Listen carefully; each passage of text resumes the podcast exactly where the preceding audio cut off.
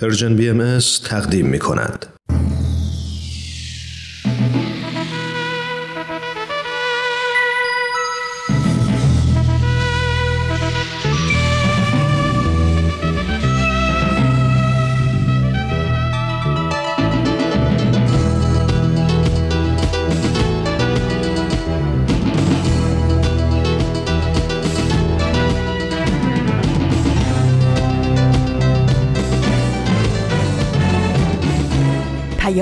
دوست.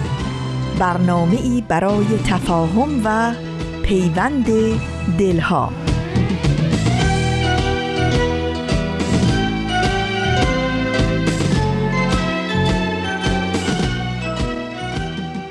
با گرمترین درودها به شما شنوندگان عزیز رادیو پیام دوست.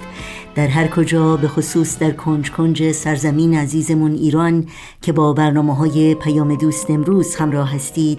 تندرستی و ایمنی و بهروزی براتون آرزو داریم و امیدواریم اوقاتتون سرشار باشه از امید و دلگرمی.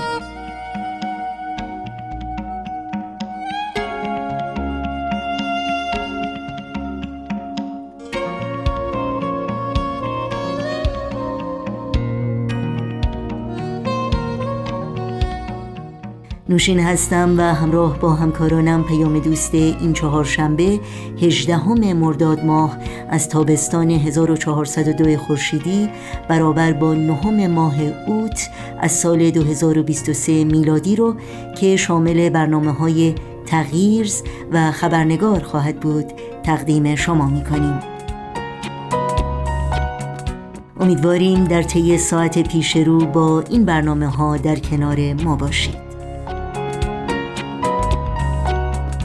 نظرها و پیشنهادهای خودتون رو هم با ما در میون بگذارید و از این راه در تهیه برنامه ها با ما همکاری کنید. برای اطلاعات کامل راه های تماس با ما و اطلاعات برنامه ها از شما دعوت می کنیم سریع به صفحه تارنمای ما persianbahaimedia.org بزنید و اطلاعات مورد نظر خودتون رو جستجو کنید.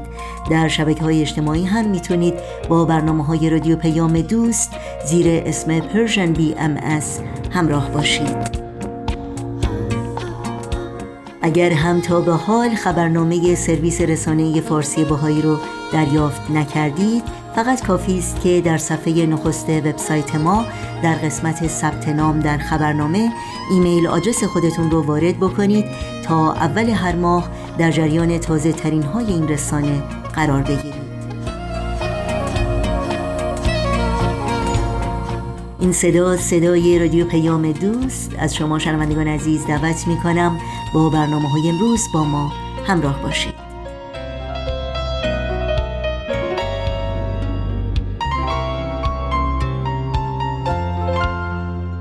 برنامه این هفته تغییرز اولین بخش پیام دوست امروز ماست. با هم بشنویم.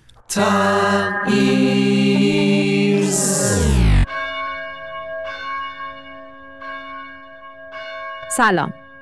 من سارا هستم. به تغییرز خوش آمدید. در تغییرز با هم به نقاط مختلفی از دنیا سر می‌زنیم. در تغییرز درباره گروه ها و افرادی صحبت می کنیم که در شرایط جغرافیایی و فرهنگی متفاوتی زندگی می کنند ولی همگی یک ویژگی مشترک دارند. اونها در جهت تغییر جامعه اطرافشون قدم های مؤثری برداشتند. از خودمون پرسیدیم چطور میشه هر کدوم از ما با وجود محدودیت ها و مشکلات برای ساختن جامعهمون سهمی داشته باشیم. در پادکست تغییر به دنبال تجربه هایی هستیم که شاید پاسخ این سوال رو به ما نشون بدن. اینجا در تغییر در هر چند اپیزود یکی از این روایات رو برای شما میگیم و اول از همه هم از کشور خودمون شروع می‌کنیم. در جایی در پایتخت ایران در یکی از محله های تهران بزرگ.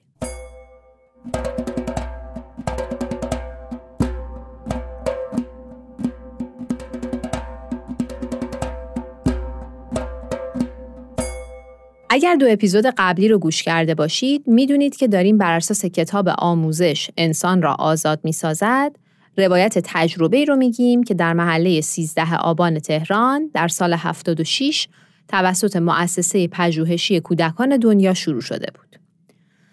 ما در دو اپیزود قبل روایت کردیم که چطور گروه محله رو بررسی کرد، بر اساس این بررسی نیازی رو تشخیص داد و ایده‌ای بر اساس اون نیاز و شرایط محله شکل گرفت و بعد مراحلی رفت تا بتونه ایدهش رو عملی کنه. روایت ما تا به اونجا رسید که مربیانی برای کار با بچه ها آموزش دیدن و نهایتا یک دوره تمرینی رو در طول دو هفته در یکی از پارک های محله برگزار کردند که با استقبال زیادی از طرف بچه ها مواجه شده بود. حالا بریم ببینیم برای اجرای برنامه اصلی گروه چه کار کرد.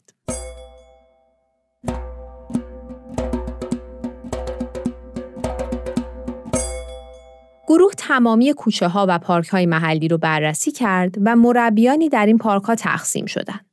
نهایتا مربیان سیار در 20 منطقه از محله 13 آبان مستقر شدند. این پارک های محلی هر کدوم فضای بین دو کوچه بود. بنابراین با این طرح عملا چهل تا کوچه تحت پوشش برنامه مربیان سیار قرار می گرفت. تو همه کوچه ها مربیا ساعت هشت صبح زیراندازهای خودشون رو پهن می‌کردند و بچه هم از خونه هاشون می اومدن کنار مربیا می نشستن و کلاس شروع می شد. هر روز تا ساعت یازده صبح برنامه ادامه داشت. استقبال بچه ها تو این کوچه ها فوقلاده بود. هر روز بچه ها قبل از مربیا می اومدن و منتظر می شدن یا سر کوچه به استقبال مربی می رفتن. در مجموع در تابستان 77 600 کودک به طور ثابت در کلاس ها حضور پیدا کردند ولی تعداد کودکانی که به طور موقت در کلاس ها در رفت آمد بودند به هزار تا هم می رسید.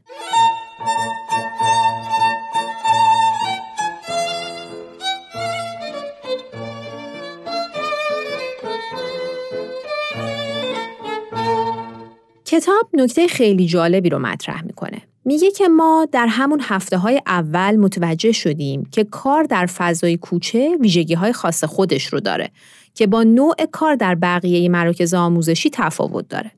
مثلا اومدن بچه ها به کلاس آزاد بود. هیچ بچه ای برای اومدن به کلاس یا حضور تمام وقت مجبور نبود. برای همین بچه ها خودشون انتخاب می‌کردن که چه زمانی در کلاس باشن. همینطور خروج بچه ها از کلاس هم آزاد بود. هیچ مربی نمی‌تونست کودکی رو مجبور کنه در کلاس بمونه. برای همین وقتی بچه ها احساس خستگی می‌کردن فضا رو ترک می‌کردن. این مدل حضور آزاد انگیزه خوبی برای بودن بچه ها توی کلاس بود. هیچ گونه فشاری برای حضور در کلاس یا ادامه دادن اون بر بچه ها وجود نداشت و اونا آزادانه انتخاب می‌کردن. این باعث می شد با شوق بیشتری در برنامه حاضر باشند. یه ویژگی دیگه این بود که بچه ها خونه هاشون رو می‌دیدن و می‌دونستن که توی حساری قرار ندارن. اتصال به خونه و فضای خونه باعث آرامش و احساس امنیت بیشتری در بچه ها می شد.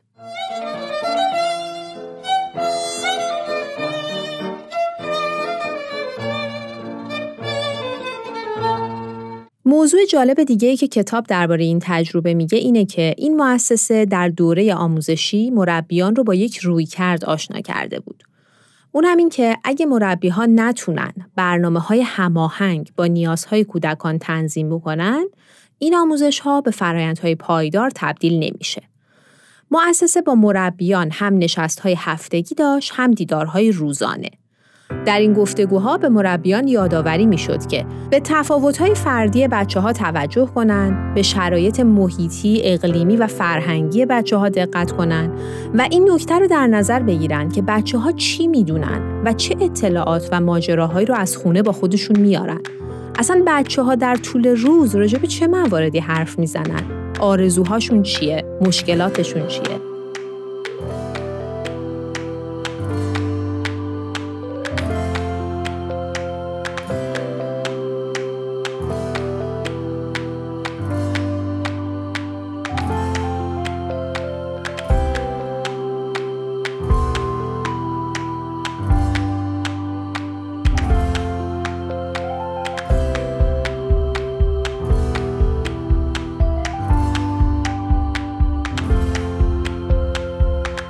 گروه از ابتدا متوجه این نکته شده بود که یک برنامه درسی ثابت و مشخص برای همه بچه ها با اصل توجه به تفاوت‌های فردی بچه ها هماهنگی نداره. بنابراین یک سری سرفست ها و اصول را با مربیان در میون گذاشت و از مربیا خواست بر اساس مسائل کودکان برنامه های کلاس های خودشون رو تنظیم کنند یا حتی اگه نیاز می‌بینن رو بعضی از فعالیت ها بیشتر از بقیه تمرکز کنند. این ها چیزایی بودن مثل ورزش، بازی روزانه، قصه گویی و قصه خانی، کاردستی، بحث و گفتگو، نمایش، شعر و آواز، فعالیت های علمی و غیره. از طرف دیگه گروه توجه مربیا رو به یه سری اتفاق جلب کرد که راجع به اونا با بچه ها فعالیت هایی بکنن. مثلا نوع آب و هوایی که توش هستیم یا اتفاقات اجتماعی که توی اون روزها توی محلشون میفته، برنامه های تلویزیونی، روزهای خاص مثل جشنها و مناسبت ها و مواردی از این دست.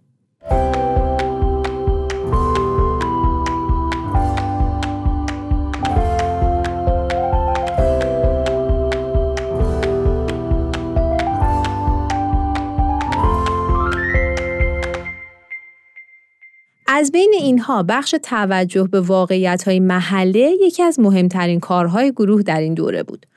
توجه به گیاهان منطقه، حیوانایی که تو کوچه می‌بینن، مشاغل والدینشون، نوع تغذیه، زبونهایی که تو منطقه میشنون و امثال این موارد هر کدومشون مباحث خیلی خوبی برای کار با بچه ها باز می‌کرد. اونا هم با هیجان زیادی از این فعالیت ها استقبال می‌کردن.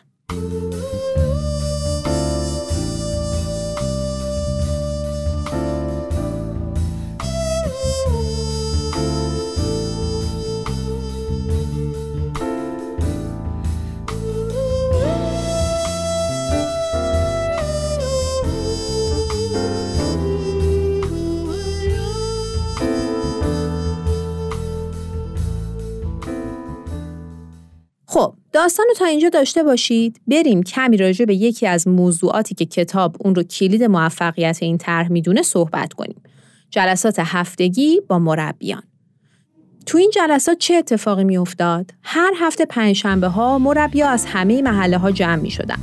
تجربیاتشون رو با هم در میون میذاشتن و در عین حال مسائلی چون مشکلات یا دستاورداشون رو هم با هم بیان می‌کردن. این دوره همی ها شوق افزایش آگاهی و دانش رو بین مربیا بیشتر کرد. تو این جلسه ها هم فعالیت های هفته گذشته بررسی می شد و هم درباره برنامه های آینده با مربیا گفتگو می شد و پیشنهادهایی هم بهشون داده می شد. اینکه هر کدوم از مربیا می‌دونستن که دوستاشون تو مناطق دیگه هم مشغول به همین کارها و تجربه ها هستن یه حس همکاری جمعی رو بین مربیا تقویت می‌کرد. در عین حالی که این جلسات به مربیان کمک می‌کرد که بدونن تو مشکلاتشون تنها نیستن و از برنامه های آینده و تجربه همکاراشون مطلع می شدن، این فرصت رو به مسئولین طرح می‌داد که بر اساس مسائل مربیان برنامه ریزی بکنن. از مشکلات و اشتباهات احتمالی پیشگیری بکنن و راهکارهای فردی رو تبدیل به یک جریان عمومی بکنن.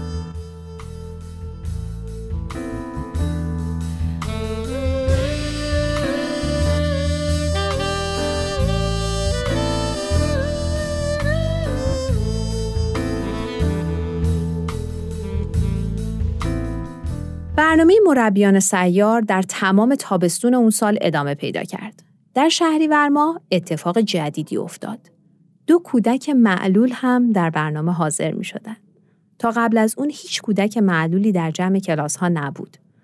توی یکی از پارک های محلی کودکی که روی ویلچر بود به کمک مادرش به جمع کلاس پیوست. توی یکی دیگه از کوچه ها هم کودکی که مبتلا به سندروم دان بود مهمون برنامه شد. جالب این بود که حضور این بچه ها در جمع خیلی راحت پذیرفته شد. انگار فضایی به وجود اومده بود که گروه های مختلف کودکان بتونن کنار هم بازی کنن و یاد بگیرن.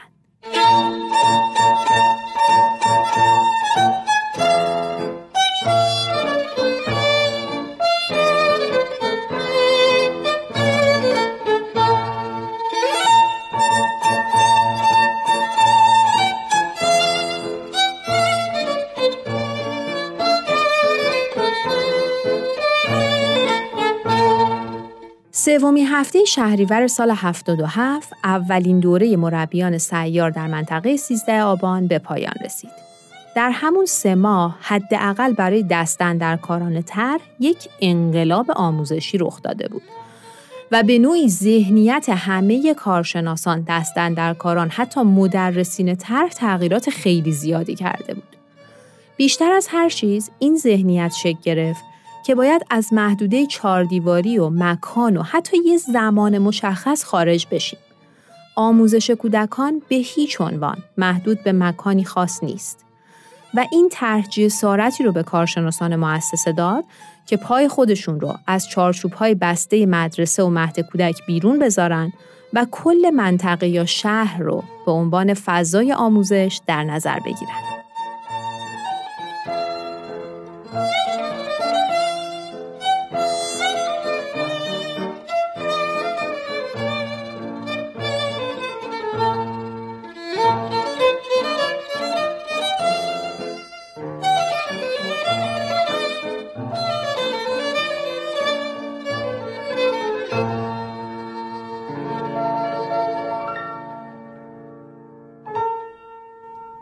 متوجه شد که جامعه ما عمیقا به آموزش به خصوص آموزش کودکان توجه داره و از هر کسی که گامی برای این موضوع برداره حمایت می‌کنه. خوشحالی از دستاوردهای این طرح باعث شد گروه بخواد این تجربه رو با دیگرون هم در میون بذاره و نشون بده که میشه این طرح رو در سطح وسیعتری هم اجرا کرد. به همین دلیل مؤسسه گزارش مبسوطی از این طرح تنظیم کرد و برای سازمانهای مختلف ارسال کرد. هدف از این کار جلب مشارکت این گروه ها و سازمان ها برای حمایت از آموزش کودکان جامانده از تحصیل بود. این گزارش برای سازمانهایی مثل آموزش و پرورش، وزارت کار، سازمان بهزیستی، یونیسف و غیره ارسال شد. بعضی سازمان ها مثل یونیسف توجه ویژه‌ای به این طرح نشون دادن و درخواست گزارش های مفصل تری کردند ولی بعضی دیگه هم توجهی نداشتن. مثلا یکی از سازمان هایی که جواب داد وزارت آموزش پرورش بود که توضیح داده بودن این روش ها پرهزینه است و چالش هایی داره که نمی‌تونه الگویی خوبی برای همه جا باشه.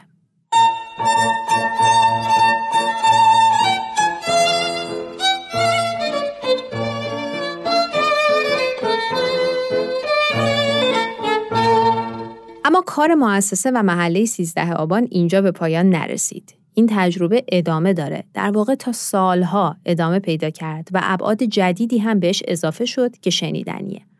ما هم برای شما ادامه این تجربه رو روایت می‌کنیم. در اپیزود بعدی براتون میگم که مؤسسه از چه روشهایی برای ارزیابی و تحلیل کار خودش بهره برد.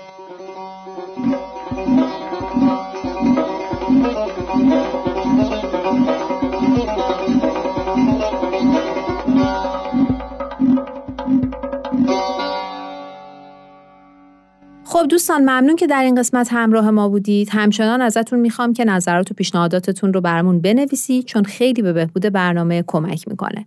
از طرفی اگر محتوای این پادکست رو مفید دیدید لطفا به سایرین هم معرفی کنید.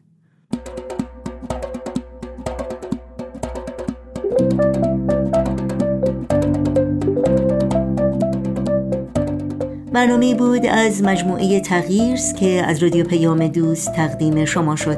برای شنیدن مجدد این برنامه و همینطور دیگر برنامه های رادیو پیام دوست در شبکه های اجتماعی فیسبوک، یوتیوب، SoundCloud، اینستاگرام و تلگرام می‌تونید ما رو زیر اسم Persian BMS جستجو بکنید. مشترک رسانه ما باشید و نظرهاتون رو با ما در میون بگذارید.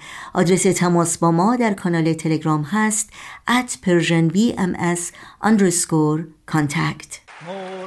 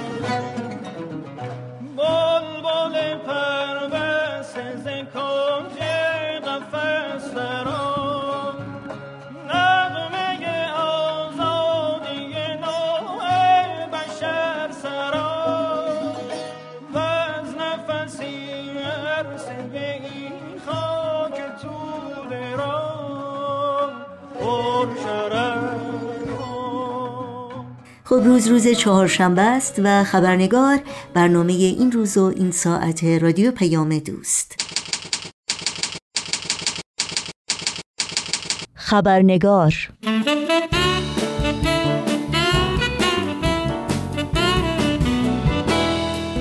داستان ده بانوی بهایی که چهل سال پیش به خاطر پایداری بر باورهای قلبی خودشون به دست مقامات جمهوری اسلامی در شهر شیراز به دار آویخته شدند و امروز در کمپین هشتگ داستان ما یکیست. برجسته شده حقیقتا حماسه است که حکایت های بیشماری در دل اون نهفته است.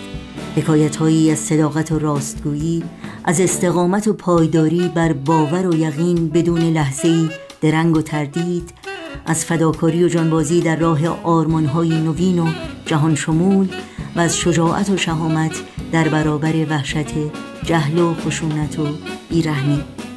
داستانی که امروز در تمامی رنجها و سختیهای مردم ایران تعریف میشه و در تلاش و فداکاری اونها به خصوص زنان و دختران ایرانی برای تحقق آرمان عدالت و برابری و احترام به کرامت انسانی و حقوق همه انسانها تبلور میابه نوشین آگاهی هستم و ضمن خوش آمد به شما همراهان عزیز خبرنگار برنامه این چهارشنبه رو تقدیم می کنم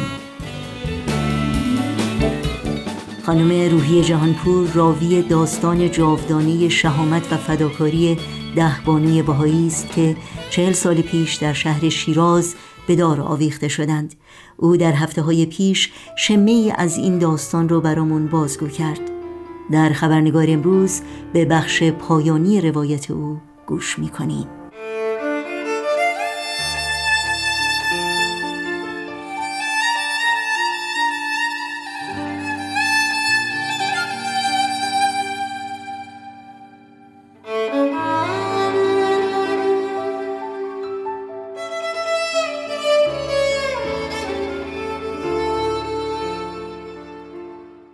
یکی دیگه از این خانم ها خانم یلدایی بودن. خانم یلدایی رو با شوهرشون که در خونه بودن با پسر بزرگشون بهرام یلدایی و حتی مهمان منزلشون خانم آوارگان. همه رو با هم دستگیر کردن و به زندان بردن و پسر کوچیکشون رو که در اون موقع نه سال یا ده سال بیشتر نداشت در منزل گذاشته بودن. خانم یلدایی عضو محفل محلی شیراز بودن و خیلی خانم مهمون نوازی بودن. ما جوانای بهایی خیلی کلاسای همین مطالعه آثار بهایی در منزل ایشون داشتیم. خانم یلدایی وقتی که با پسرشون پسر بزرگشون دستگیر شده بودن که بهرام یلدایی هم فارغ و تحصیل رشته اقتصاد از همون دانشگاه شیراز بودن و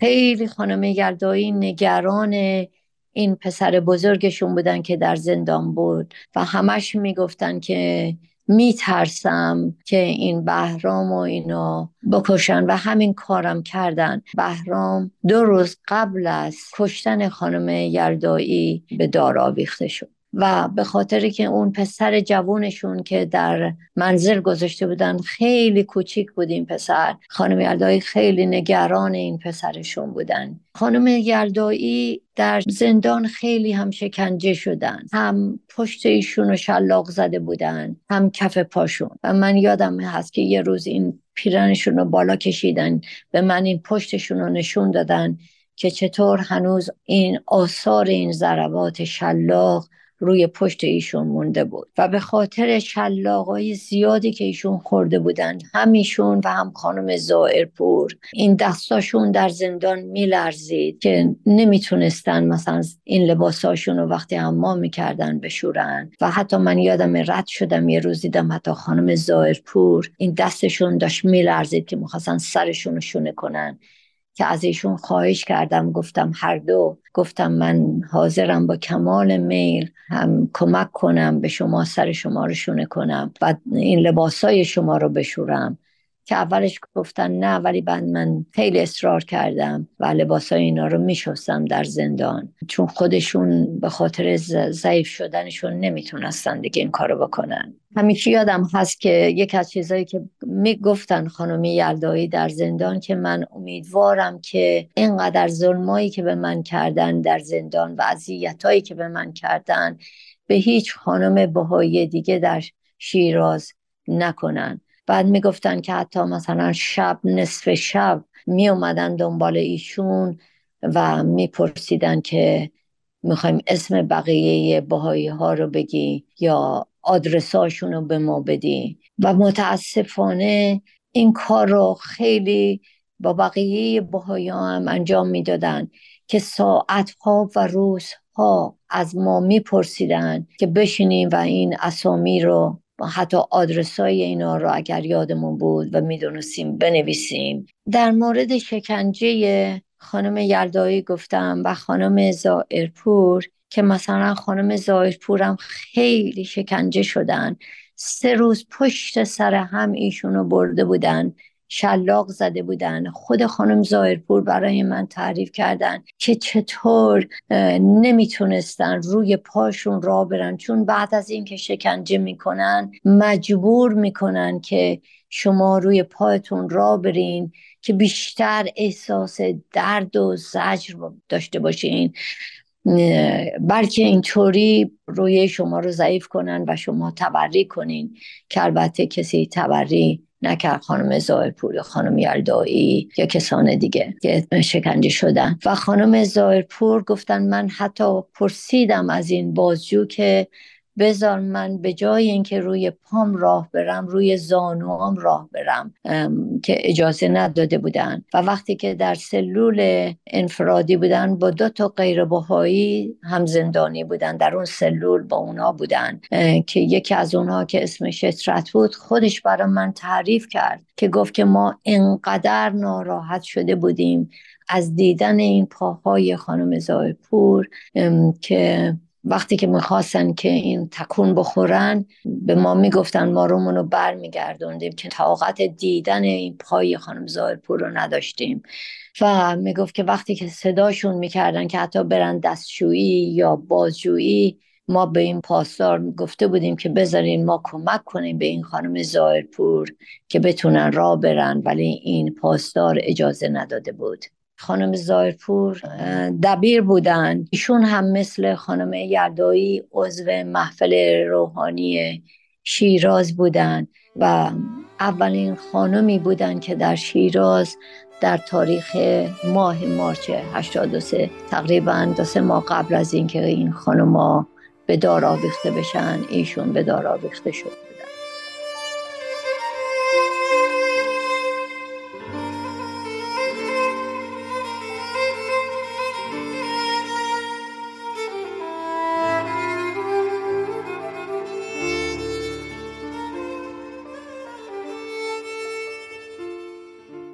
از شکنجه چند کلمه بگم. این بود که شما رو به یه تخت میبستن زندانیا رو به یه تخت میبستن. چشم زندانی بسته بود با یه دستمال و نمی‌دید که چه کسی می‌خواد شکنجه بکنه. و قبل از که این زدن ها شروع بشه کسی که شکنجه می‌کرد می‌پرسید که آیا بهایی هستی؟ آیا حاضری که دست از عقیده خودت برداری؟ و وقتی زندانی باهایی جواب میده که نه من دست از عقیده خودم بر نمیدارم این شروع می‌کرد به زدن. و خیلی دردناک هست. طوری که دیگه شخص زندانی به مرحله می‌رسه که میگه خدایا دیگه نمی‌تونم تحمل کنم و نمی‌خوام دست از عقیده خودم بردارم. و شروع می‌کنم به مناجات و دعا خوندن که خدایا کمک کن که بتونم این شکنجه رو تحمل کنم.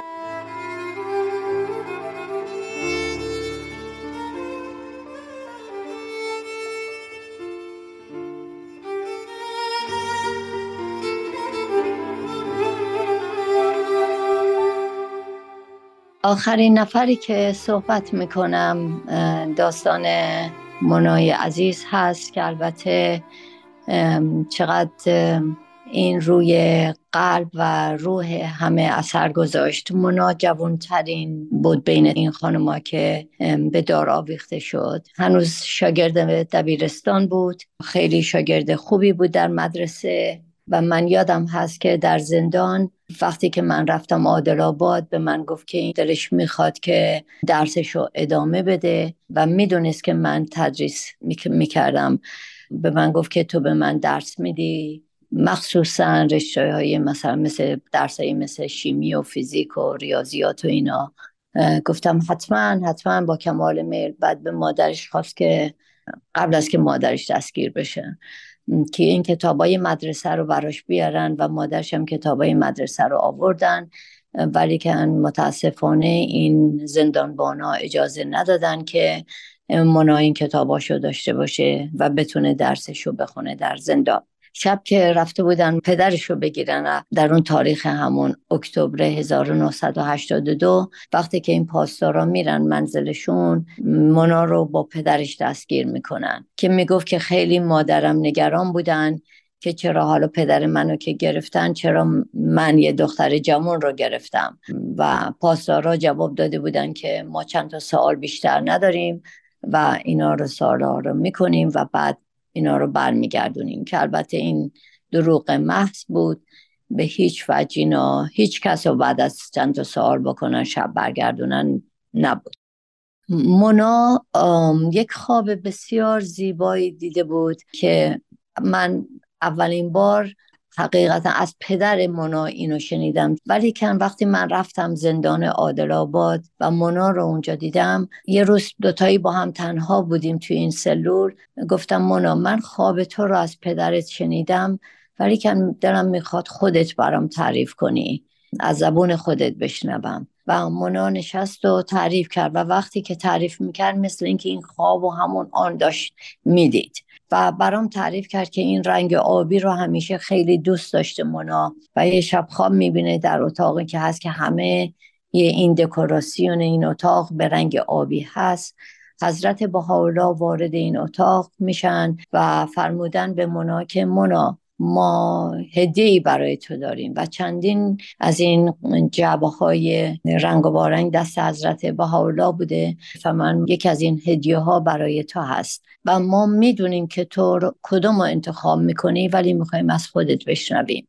مونا تعریف کرد که چطور حضرت بهاءالله جعبه اول رو باز کردن و در این جعبه یک مثل ربد و شامر بسیار زیبا به رنگ قرمز و خیلی روش تزینکاری بوده و دکمه های بسیار قطلایی زیبا روش بود و حضرت بهاءالله اینو با دست مبارک خودشون تن منا می‌کنن و فرمودن به منا که منا اینو دوست داری؟ منا سوال می‌کنه که این رو دو شام برای چی هست حضرت بهاءالله میفرمایند این لباس شهادت هست. و منا بلا فاصله جواب میده خیلی زیبا هست ولی کن من شهادت رو الان نمی‌خوام و دوست ندارم. حضرت حالا اون رب شام را از تن منا دکمه باز فرمودن و بعد می‌ذارن توی جعبه یه جعبه دیگه باز می‌کنن و توی این دفعه این رب شام با همون تزیینات بوده ولی کن رنگش مشکی بوده. تن مونا فرمودن و فرمودن که اینو دوست داری. مونا با سوال می‌کنه که این رد و شام برای چی هست؟ حضرت بهارا فرمودن این برای غم و اندوه هست. باز مونا جواب میده که هرچند که زیباست ولی کن من غم و اندوه رو دوست ندارم. باز حضرت بهارلا اون رب و شام رو در جعبه می‌ذارن و یک جعبه دیگر رو باز می‌کنن. این دفعه این رب و شام به رنگ آبی بوده و فرمودن به مونا که اینو دوست داریم. مونا سوال می‌کنه که این رب شام چی هست؟ میفرماین این رب شام ر خدمت هست لباس خدمت هست. و مونا با خوشحالی جواب میده که من همینو دوست دارم. برای که می‌خوام خدمت کنم. این رو انتخاب می‌کنم. بعد حضرت بهاءالله صدا می‌کنن شخصی رو به نام مهدی مهدی آقا بیان با ما عکس بگیریم و یک عکس گروهی می‌گیرن. من خوابو که برای پدرش تعریف می‌کنه از پدرش می‌پرسه نمی‌دونم این آقا مهدی چه کسی بودن در خواب. و پدرش پدر مونا جناب محمود نژاد میارن عکس جناب دکتر مهدی انوری رو که اخیرا به شهادت رسیده بودن به مونا نشون میدن و مونا میگه که همین خود ایشون بودن.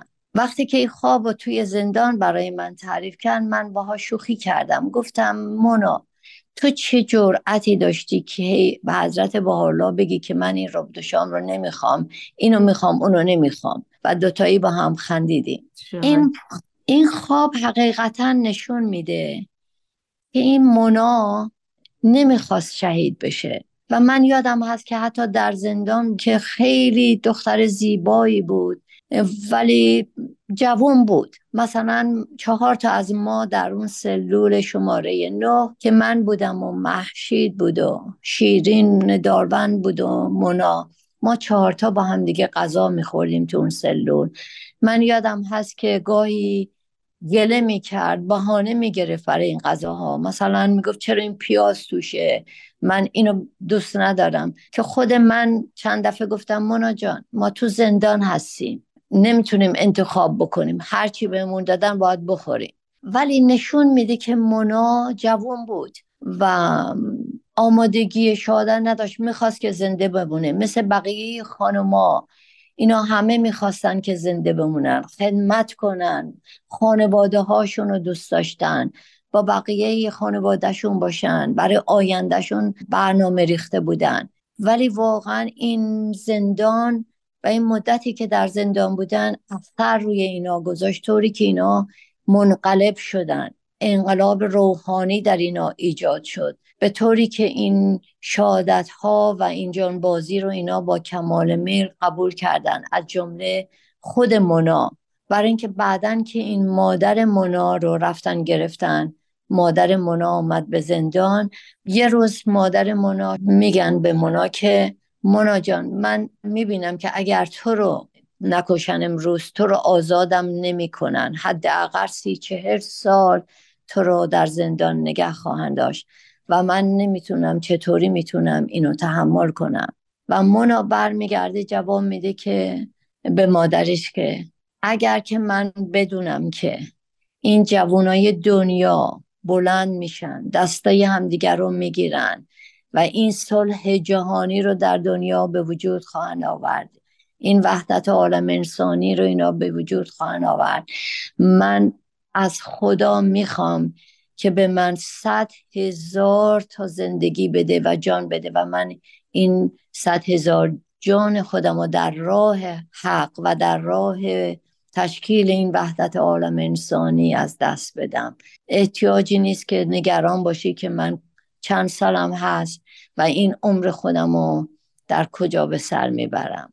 و یا یه روز دیگه میره به مادرش میگه که بیا با هم دیگه راه بریم. در زندان عادل آباد یک راهرو بسیار بسیار باریکی جلو این سلولای ما بود که به سختی حتی دو نفر می‌تونستن کنار هم راه برن. بعد مونا به مادرش میگه که می‌دونیم منو اینا می‌کشن و من می‌خوام بگم که قبل از کشتنم چه کار می‌خوام بکنم. این مادرش مثل بقیه مادرای دنیا احساس می‌کنه که تمام این بدنش داره میسوزه روی شوری آتش هست. میگه که نه نه نه نه تو آزاد خواهی شد ازدواج خواهی کرد بچه دار خواهی شد و من آرزو دارم نوهامو ببینم بچه های تو رو ببینم. مونا جواب میده که من می‌دونم که اینا منو می‌کشن. و می‌خوام بگم که من قبل از اینکه این تناب و دور گردنم بندازم چه خواهم کرد؟ و اگر نذاری بهت بگم یک روزی پشیمون خواهی شد. بعد مادر جواب میدن که خب بگو. مونا میگه که من قبل از که این تناب و دور گردنم بندازم یک مناجاتی برای نجات بشریت برای خوشحالی بشریت. خوشحالی عالم انسانی می‌خونم و این حلقه رو میبوسم و دور گردنم میندازم. این چیزی بوده که منا به مادرش گفته بوده.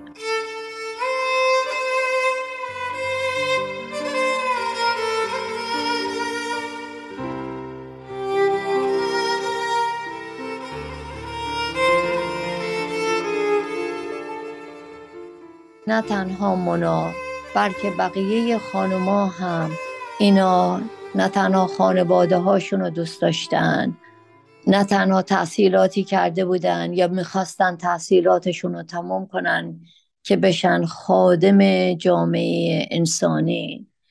من یادم هست که توی زندان چطور ما مینشستیم هنوز دور خانم زایپور جمع می شدیم من خودم شخصا چقدر ایشون رو دوست داشتم که خواهش می‌کردیم بهمون هنوز یاد بدن سوال می‌کردیم که منظور از این سوال که بود چی بود جواب برامون بدن.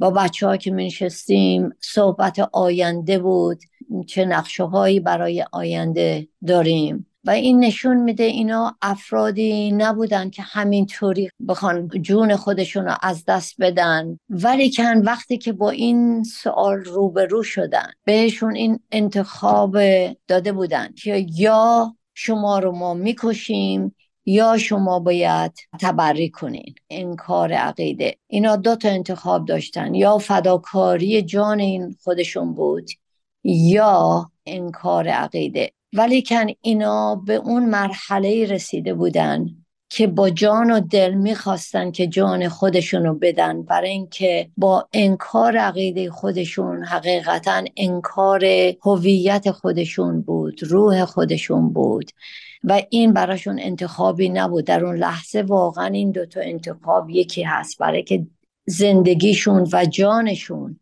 همون ایمانشون بود و ایمانشون زندگیشون بود هدف زندگیشون بود و جانشون بود. یک انتخاب بیشتر نبود و این انتخابی بود که با جان و دل اینها قبول کردن. خانم روحی جهانپور خیلی خیلی ممنونم ازتون. براتون آرزوی موفقیت های روز خیلی محبت دارین. ممنونم از شما که این وقت رو به من دادین.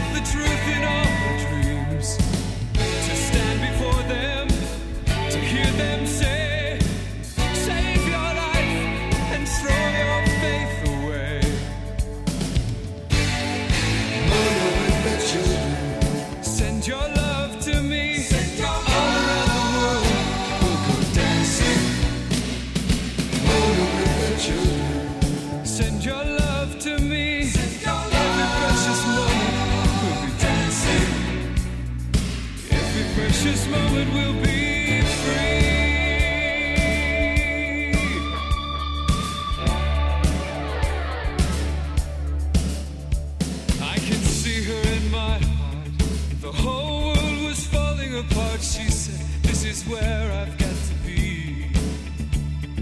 A captive in the light. A love that burns so bright. This is where I've got to be. And when they asked her what could she say, she said, You can't.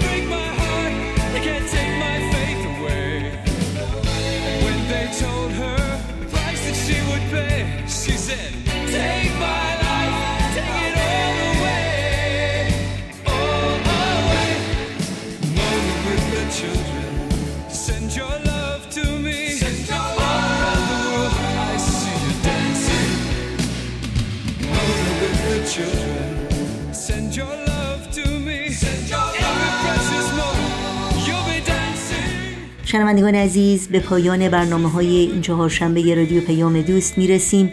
همراه با تمامی همکارانم همگی شما رو به خدا میسپاریم. تا روزی دیگر و برنامه دیگر پاینده و پیروز باشید.